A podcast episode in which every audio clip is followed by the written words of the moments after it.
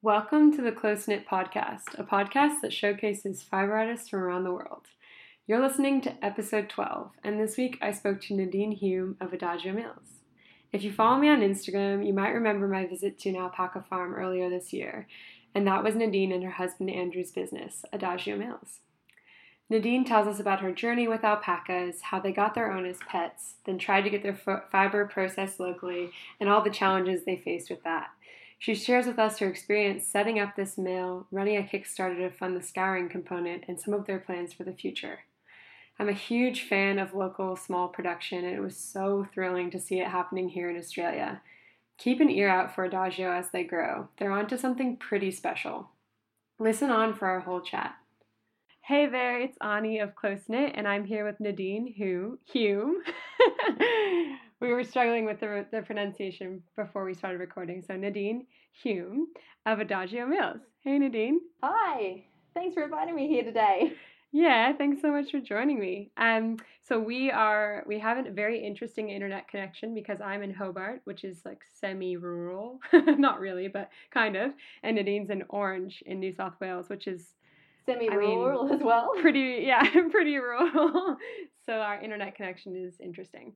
Uh, so bear with us if we have a few moments of funky technology.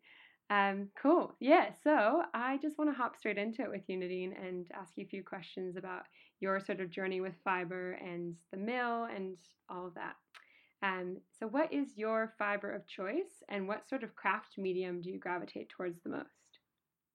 Okay, so not surprising considering um, at the moment our mill's processing alpaca. Um, alpaca is where we our, our love has started us on this journey, um, and we've got some alpacas ourselves, so um, that's definitely one of our loves. Hmm. And um, I initially started out probably more along the crochet sides of things, and I'm I've gravitated as my knitting skills got a little bit better. I've headed down that path a lot more but I still love both crochet and knitting. Yeah, cool. So, um, did you start out with the alpacas or with the mill? What was that sort of trajectory like for you? Uh, it was alpacas, funnily enough.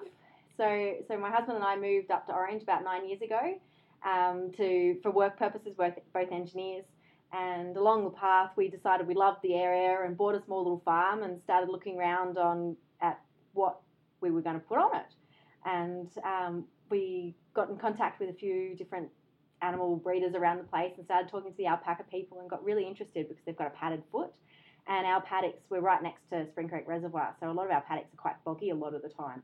So we started to get really interested in the alpacas because of they didn't have a hoof that would chop up the paddocks when they got um, when they got damaged, when it got wet, and all that kind of thing. So we started sort of looking at the alpacas from that point of view, and then we found out how easy care they were, um, and so how little you actually have to do with them to to keep them healthy and look after them. And so they sounded like the right animal for us. Um, went down that path and they became pets for us. They're a bit like our dogs. They come and we call them, they come, they eat out of our hands. We only got a few of them. They're gorgeous. We love them to bits. Um, and each year we have little babies around, which is wonderful fun. Um, but essentially, they're pets for us. And we went and had some of their fibre processed by one of the other mills in Australia, and they did an absolutely wonderful job for us. Love it so much.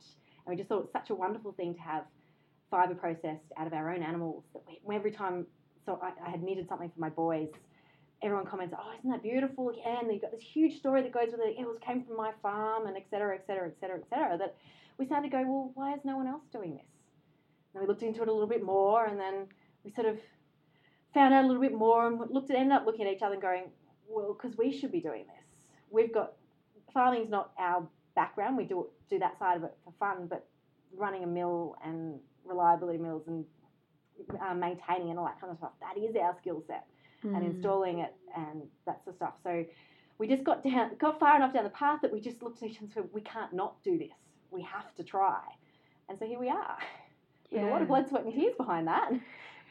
And our mill's been open for nine nine months, and yeah, so that's that's kind of where it, we sort of in a way, fell down that path in a controlled manner, shall I say. Falling gracefully. Maybe something like that. Oh, I love that. And it's so interesting to me. I had no idea that you are an engineer and that was your background and how you kind of approached the whole mill side of things. Yes, we've come to it from a very, very, very different angle. Yeah. So I've always loved craft and I've always been involved in it, but um, it's never been something I've tried to incorporate into a business sense before. I've always just done it for me. yeah. Um, and then so when we started going down this path, it, it was the funniest look on my husband's face when he when I made some stray comment to him about four or five months ago, going, "You realise I'm going to have the best yarn stash ever." And you should have seen the look on his face because out of everything that we'd thought about, that hadn't occurred to him. Yeah. I love that. I love that. Just the, I think that's something that's so kind of apparent to me, especially in doing these um, podcast interviews and just talking to other people in the fiber community, is that there's this there's this knowing that kind of happens with other fiber people. it's like, yes, the stash, where like somebody who isn't a knitter or a or a fiber artist or whatever uh, doesn't necessarily like glean glean straight away. They're kind of like, oh yeah, I guess that was sort of an afterthought. yeah, absolutely. But it's so part of it. yeah, absolutely. Yeah. Um, yeah, cool. What is um what would you say your favorite part about the fiber arts or like fiber world is? And then one thing kind of right now that you're excited about within that. Okay, I, I love the fact that it crosses generations, it crosses um, time because you uh, you've all got all, we, everyone's got something that either their grandmother or their great aunt or somebody has made. It crosses those boundaries, and it also clearly, as we're talking today in different states, it crosses space as well. So I just love the fact that it, it connects people of, through something that's just so commonly loved, no matter who you are. So I, that that's probably the thing I love about it the most. Um, and um, and, and I, I'd be lying to say if it wasn't my mill that was most exciting. Yeah. No, absolutely. So, absolutely. so yeah, I, I could tell you a whole bunch of other things, but but I'd be lying to say if I wasn't excited about my own project. Of course. So, okay, so you've been open for, did you say the last six months? Was that right? Or did I miss Um, that?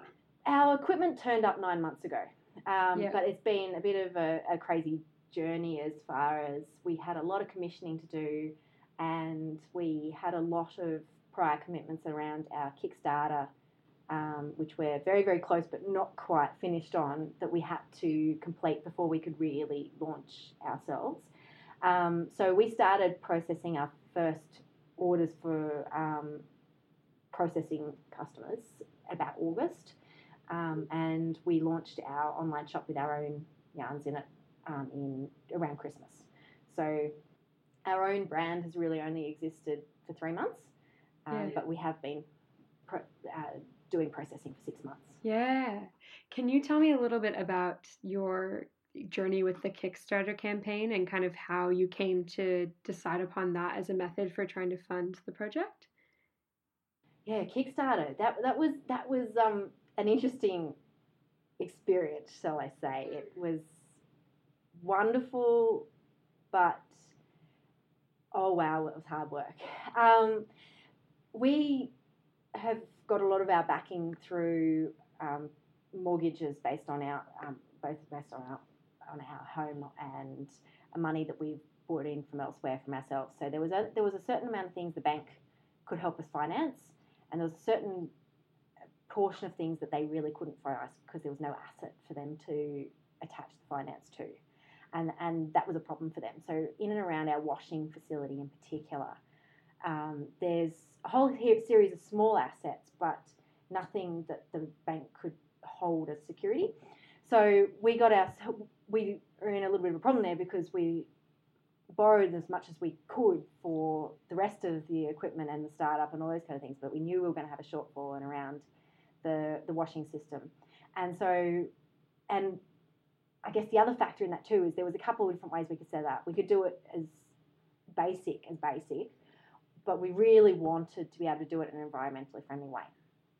And we knew we were going to struggle to get it through our council regulations if we didn't do it as an environmentally friendly way.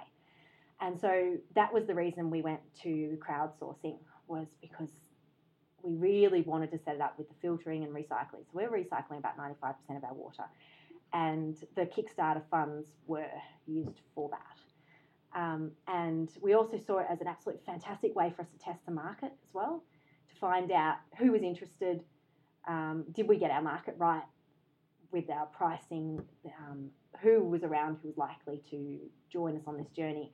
And the other thing too is so few people ever get to do something like what we're doing that we really felt we have the responsibility to share that with as many people as we can. And that Kickstarter program was part of that um, and announce that we exist to the world and come and be part of our journey. Come and see what happens from day one. Come and feel like you're part of that journey by being the first to have some of our yarn. And I really hope that we've achieved that along the way. Um, it'd be interesting to see talk to some of our Kickstarter backers and find out if they really think we did.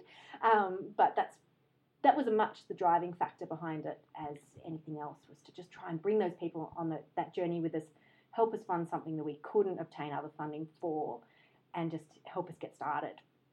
So mm.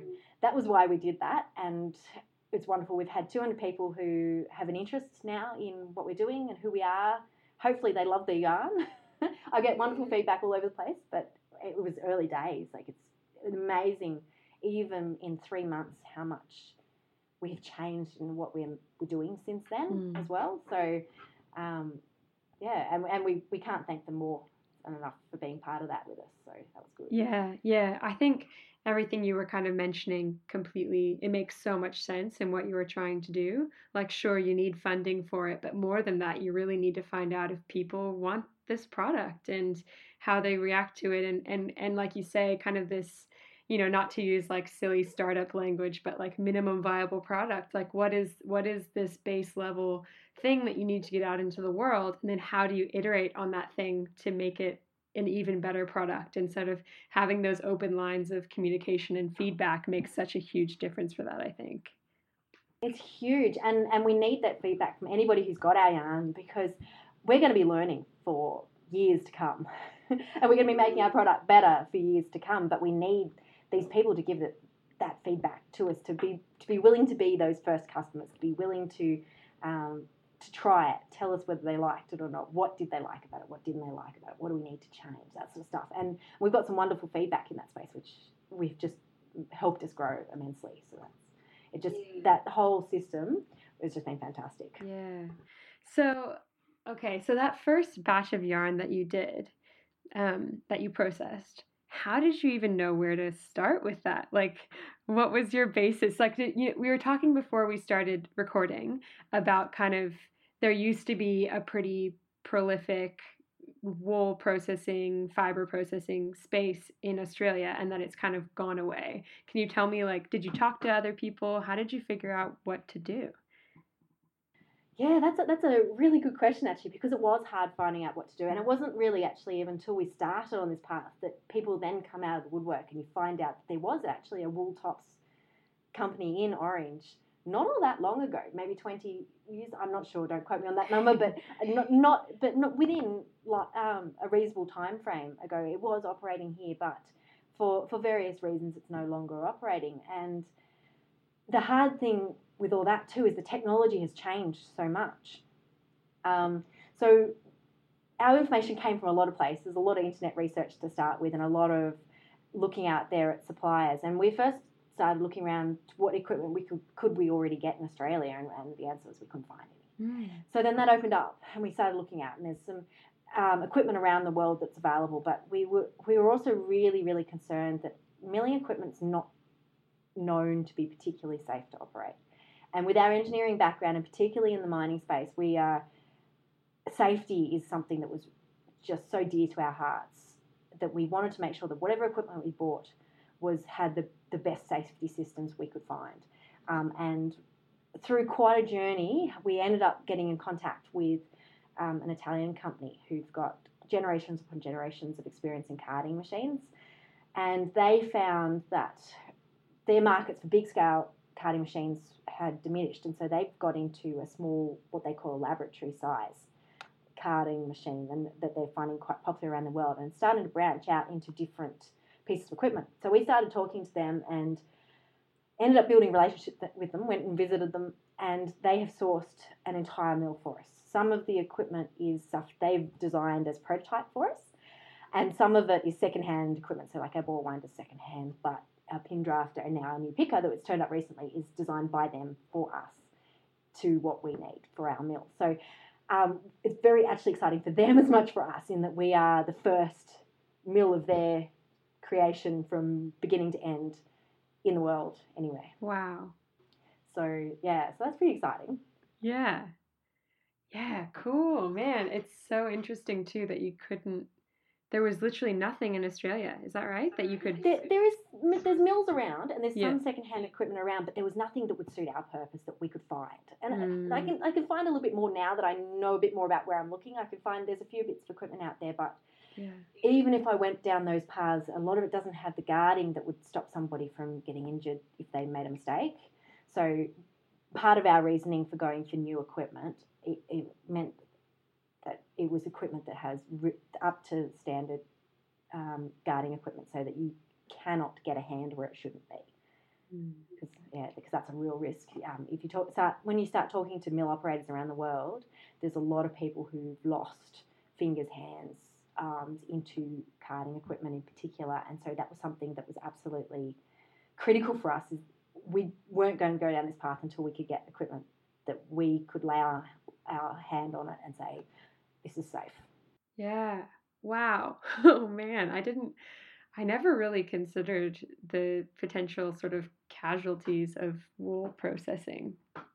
Yeah, and and look, there's lots of different management techniques you can do around it. And I'm not saying by any means that any of the equipment operating in Australia is, is unsafe, because everybody has had to bring things up to safety. But we were just that was one of our driving factors for the particular equipment we selected was based on its safety. Mm. Mm. And I know we've talked a little bit in the past about um about you guys kind of hoping to use this as an educational tool. Was that kind of part of your thought process around like I want a mill that people can come in and look at and see how it works and stuff? Yeah, absolutely. And unfortunately, the premises we're in at the moment isn't quite right for us. But I, but part of our dream for this company is in five to ten years' time, it'll be a tourist attraction that people can come in. You can come in, you can walk down a section of the factory and see how the mill operates, see the equipment, see someone um, operating it. Even if it's not all of our equipment that you can see, you see a subset of it that gives you the idea of the beginning to end. That you can come, there'll be a cafe that you can come and sit and knit and Mm. um, find local produce and find local, um, and just become that hub for Australian made crafting, that sort of space. That, that's our dream for it. It's going to take us a few years to get there.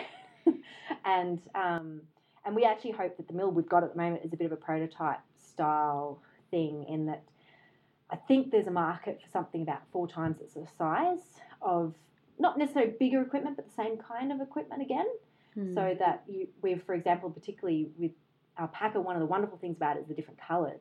But then you um, have to manage how you clean down between. So if we could set it up so we ran had a train of equipment running whites, train equipment running blacks, a train running colours, and then perhaps a, a special order or everyone wants to know about Suri alpaca and, and things like that. Or maybe it's or maybe we change it so that then we've got a train that runs sheep wool or a train that runs mohair or wherever the market needs us to go that's where we like that's what we can sort of see happening but long journey till there Yeah. But I love, I absolutely love chatting to people who are still in early stages of their project or their business or whatever it is because I think it's just so, I, I think for me in particular, it's so refreshing to and, and inspiring to hear people say, this is the thing that I really want it to be. But for right now, this is what it is. And like, I know that there are going to be a lot of steps between now and there, but I still have that big long term picture in my mind and I'm making tiny steps to get there.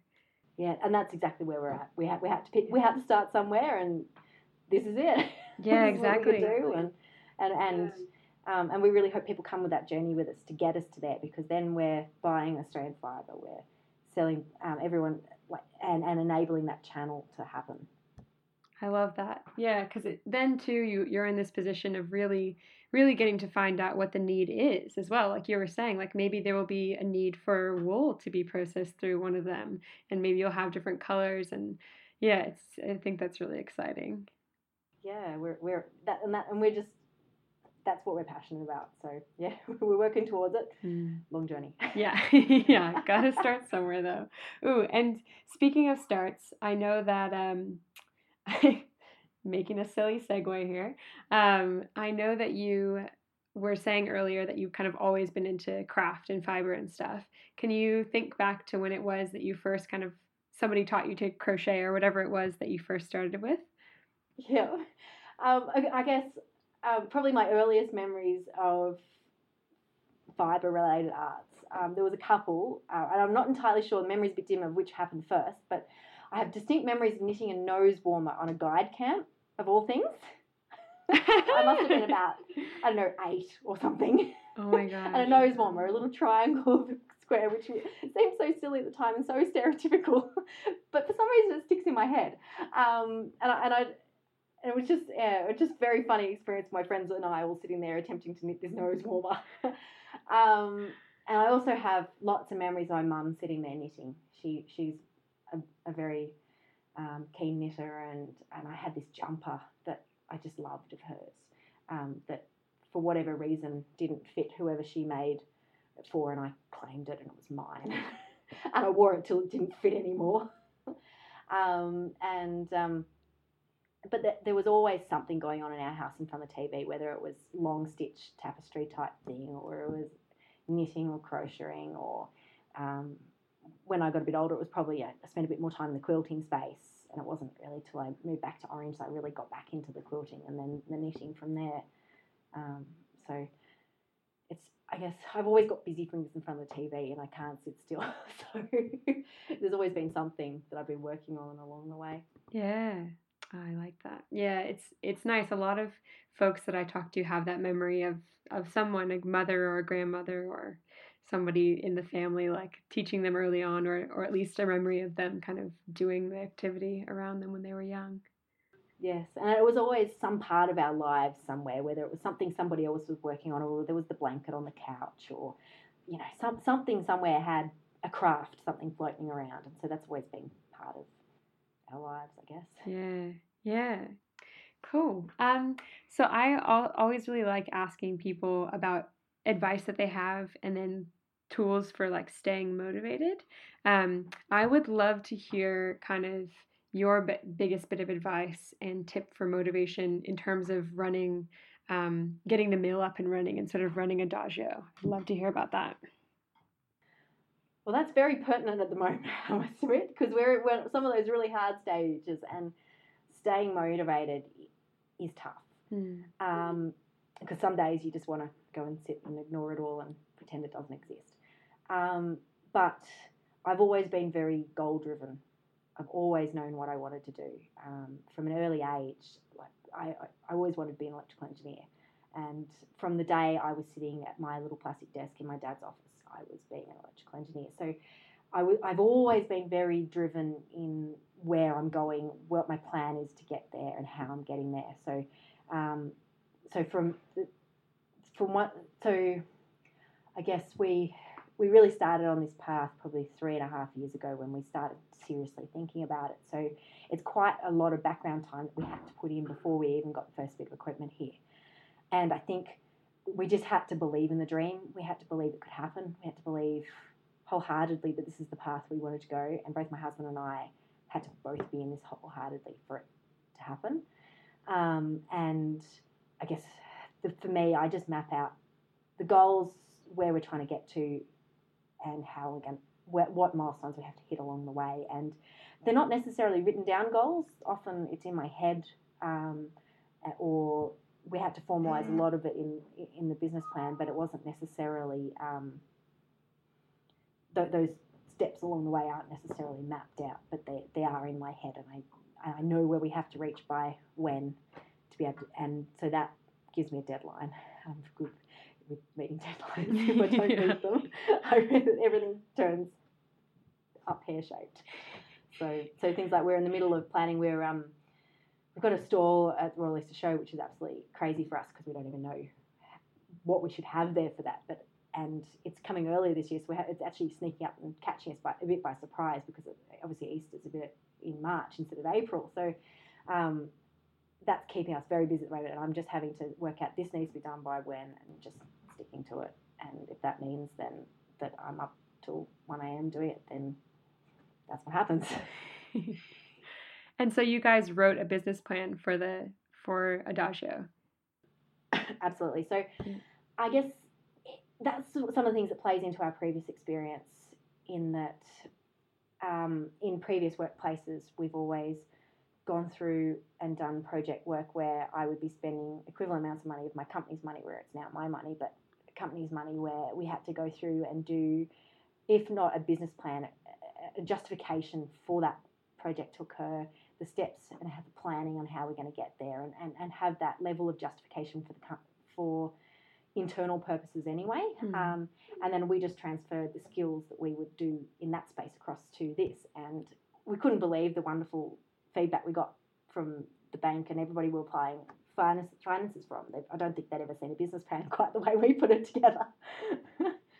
it, it was thorough.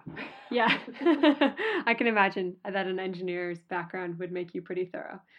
Yeah, and, and two of them, two engineers working on it. Oh dear. Dotted all the I's and crossed all the T's. yeah, absolutely. yeah. So then, um, what do you? What would your sort of biggest bit of advice be to someone who maybe wanted? Let's say they wanted to start their own mill. Let's just put it, yeah, like Right that. out there. Um, believe in the dream and work out how you're going to get there. Write that business plan because it's critical. Mm. Um, without it, you're lost. And it was amazing what we picked up by just the fact of having to write it. Talk to as many you can, people as you can. Um, go and look. Um, we're probably not far enough out of the journey ourselves yet to really give a lot of advice in that space. Um, certainly come and talk to us if you wish. Um, and just know what you want to try and achieve. Yeah. And also, probably don't listen to, you need to listen to the advice, but work out what advice you should listen to because the more I'm finding out, the more people buy in, think um, that you should be doing something other than what you are doing. And it's very hard to hold to what um, you know will work when everybody else is going, but why didn't you do this one? And why didn't you do that? And why didn't you do this? And those questions need to be asked, but you need to be very clear in yourself what you're trying to achieve. Yeah, I think especially that point is so huge because it's so easy to start with a grand idea, but then get confused and swayed and changed about what it is that you're doing because you're getting feedback. And like you say, the feedback is important and it could make you um, see something that you would have otherwise perhaps missed or do something differently. But it's the resolve is so key in that as well. And you just need to um, just keep doing that test back to is that part of what I was trying to achieve? Is it going to help me or is it going to hinder me? Mm. and, and, and just give it that sanity check the whole way through it's so easy to get sidetracked. Yeah, absolutely. Oh, yeah. I feel like that's something I need to apply to whatever it is that I'm even doing. a bit of like, oh, what is this thing? Just is it is it helping you achieve the ultimate the ultimate goal? Yeah. Yeah. A bit of sidetracking is good. yeah. Absolutely. It needs to happen, otherwise life gets too boring. Um, a bit of sidetracking is good, but just which sidetrack you take. Yeah. Yeah. Um, who do you think we need to be following in the fiber arts world? Yeah, I, I was thinking about that, and that's a really hard thing to to pick. Probably the people I really love what they're doing um, is Georgie from Tiki Knits. I really like the space she's working in, and Amber O'Brien with what she's doing as well. Um, and as someone a little further from here is I, I've been a lot inspired a lot by Attic Twenty Four, um, Lucy from Attic Twenty Four. Okay. So although her ethos is and what she's doing with color is completely different from what space we're operating in, there is still a lot of inspiration I take from that into what we, we are doing as well. So they're probably the three people I'm can- really looking at what they're doing. Yeah. Can you tell me a little bit more about um, Attic 24, the last one that you said? I haven't heard of. Oh right. Oh no, she's fan. I I love Yeah. what she's doing. She's um, in the UK, um, and crocheting is her thing, um, and she has the most wonderful colour, which complete, uh, completely different to what we're doing. I, I love watching her colour, but Yeah. she also has some really interesting projects on the go around a festival called Yarndale, and the way they've done that and how they're running it and what she's doing, I think is re- is is awesome. And I would love to take some of the inspiration they have for that there and recreate that here. We're a little way off really Yeah. achieving that, but um, but I guess that's one of my inspiration points of what I could see working here as well. Yeah, cool. Cool. Um, so we will have links to those people in the show notes, as well as a link to Adagio Mills, so that you can see.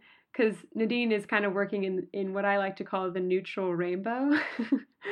uh, beautiful, beautiful neutral rainbows, which like totally make my heart sing. But we can have those as a comparison point for Attic Twenty Four, the color, and then for the neutral lover. I think there's space for both. I, I really do. totally. And and probably that's one of the things that really drawed us into alpacas, as well as all the functional side of how it would work on our farm, was just the fact that they have all these beautiful colours that are beautifully soft, and just that range of greys and range of browns, and I, they're, they're, they're things I love, and that was really drew us in, and um, we thought that that was something really achievable for us to work with. Yeah, beautiful. I'm I'm completely with you on that sort of thing because as much as I sort of love the idea of color, when it comes down to what I actually wear and what actually works for me and what I'm going to get a lot of life out of and a lot of use out of, it's it's that neutral rainbow. Yeah, absolutely. and there's also some really wonderful Yeah. um, people working with colours here in Australia. A lot of independent dyers are doing lots of things, and we certainly, and I see a, a, they them as a very valuable space for us to work with as well. In that we can do those cream and whites for them to go on and dye, and they can that allows them that space to operate in and and do that independent dyeing, but still the businesses co- all complement and work together. And I think um, that's something that, that I'm going to try and create in around what we're doing. Is I want to create those relationships between the Australian businesses in particular, but um, to to really um, work that marketplace together. Yeah. Oh my gosh. It's so funny because Nadine and I have had a couple of email conversations where I've basically said, "You're doing exactly what I want to be doing. like you're you're branching the the two markets that I see as so critically branched, the Australian producers with the Australian like consumers of and dyers and those sorts of things." And so yeah, it's in case you can't tell, I'm like getting really excited about the whole prospect of this all happening. And we love that fact, and we really want to have that connection with everybody in the fibre world to work together and, and just make this industry sing in Australia. That's, that's Mm. we want to be part of that. Yeah. Oh, I love that. That's that makes that makes me very happy. I'm glad. and I'm glad you agree with what we're trying to do. we, we, we're, um, we, we love all the wonderful feedback that's coming back to us too. And, and I think, you know, it, it really helps us in this tough space of our startup to have that excitement come in from elsewhere as well. Because that's also uh, what we're talking about, what keeps us going is that, that little bit of excitement that comes in from someone who's got their yarn, they love it, or uh, someone we've talking to like yourself who's doing similar things that really ha- has liked it and, and all that kind of stuff. That just that's one of the things that it, when we're late at night doing the paperwork keeps us going. Yeah. yeah, absolutely. Well, that's wonderful. Was there anything else that you wanted to have a chat about? I don't know. I, I think I, yeah. Hopefully, hopefully I've um, let you know a little bit about the craziness behind us, Yeah. No, I think that was great. Yeah. and hope to keep sharing our journey with people. And if anyone wants to know anything more, they're more than welcome to contact us. Cool. Cheers. You've just listened to episode 12 of the Close Knit Podcast. If you're enjoying the podcast, please consider reviewing it and rating it on iTunes to help us spread the word to more people in the fiber community. The show notes for this episode can be found on my website, closeknit.com.au slash podcast. Till next time.